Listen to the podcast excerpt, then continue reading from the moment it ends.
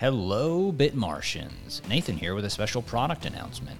Bitmart has just come out with a brand new NFT collection that lets you vote on which projects you want to see listed on your favorite exchange. It's called Vote to Earn, and it's just like it sounds.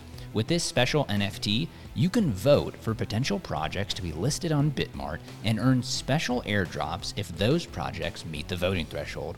Check out Bitmart's NFT marketplace today to snag yours. Now, back to the podcast. It is Brick in here, and I've not had a meal yet, but it's time for the non fungible news. We start off with a story from The Hollywood Reporter as Lionsgate Tom Brady's NFT platform Autograph and Twisted Pictures are putting together a deal for Saw branded online games. In time for Halloween, the Digital Assets Initiative will see three online games tied to Lionsgate and Twisted Pictures horror film franchise Saw and see players try to survive the trio of games for a chance to win prizes and bespoke Saw NFTs. The games follow an earlier deal between Lionsgate and Autograph to produce NFTs of their franchises such as The Hunger Games, Mad Men, John Wick, and Dirty Dancing. Uh, I'm looking forward to the Havana Nights NFT myself. The Saw franchise has grossed more than $1 billion at the global box office since 2004 and launched the careers of director James Wan and writer star Leigh Whannell. The series follows the machinations of the villain Jigsaw, who creates elaborate and deadly scenarios in order to teach his victims a lesson. That's also what some of these films sitting through feel like. Lionsgate and Twisted Pictures will release the next installment of the horror franchise theatrically on October 27th, 2023. For more information on this and for comments from Lionsgate Executive VP and Head of Global Product and Experiences Jennifer Brown, you can find the story in the show notes. Coming to us from the Financial Times now, U.S. regulators have kept digital art creators and investors in the dark about which NFTs could qualify as securities, according to SEC Commissioner Hester Peirce. In an interview with the FT, the U.S. The U.S. stock market's regulators' senior Republican members said some NFTs could be regulated like stocks or bonds.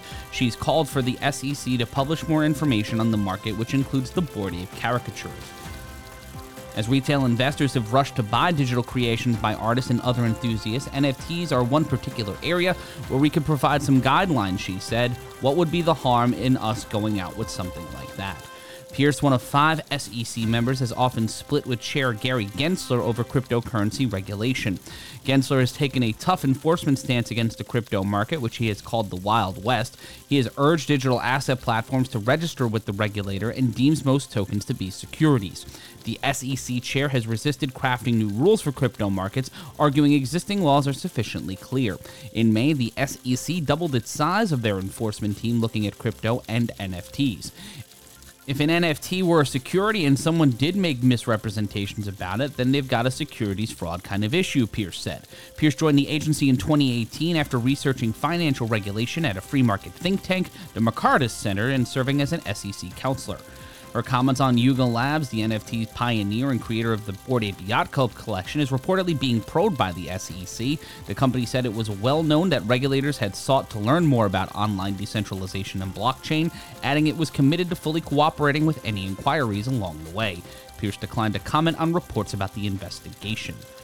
At the SEC, Gensler has unveiled a flurry of proposed rules changes since last year. Peirce has questioned the need for new regulations for private funds. In February, the SEC proposed rules that would require annual audits of private funds, ban certain fees that buyout shops charge, and prohibit preferential terms for certain investors.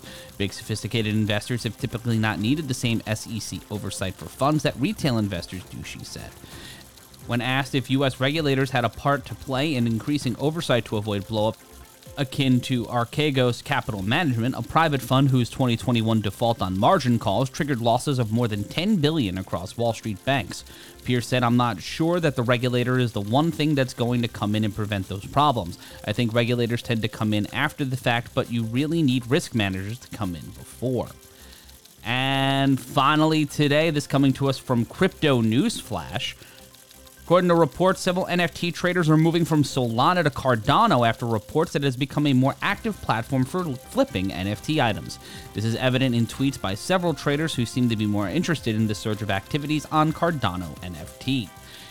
In a report from OpenCNFT with the letter, not the body of water, have disclosed that the trading volume on Cardano has recorded a 110% surge in the last 24 hours. On top of that, the platform has seen the number of trades increase by 36.6% and a 39% surge in the number of items sold over the same period. Also, the top C NFT collections have had their value increase by 100% to 2500% in the last 24 hours. Comparatively, Solana has had terrible statistics according to this report, which are said to be pushing traders away. Regardless, it is still a strong force to be reckoned with in the industry its share of total trading volume had a dramatic increase from 7% in mid August to 24% by the end of September. In the week ending of September 12, sales hit an all time high of almost $50 million, according to Nansen. Also, the number of Solana users interacting with NFTs hit an all time high in June.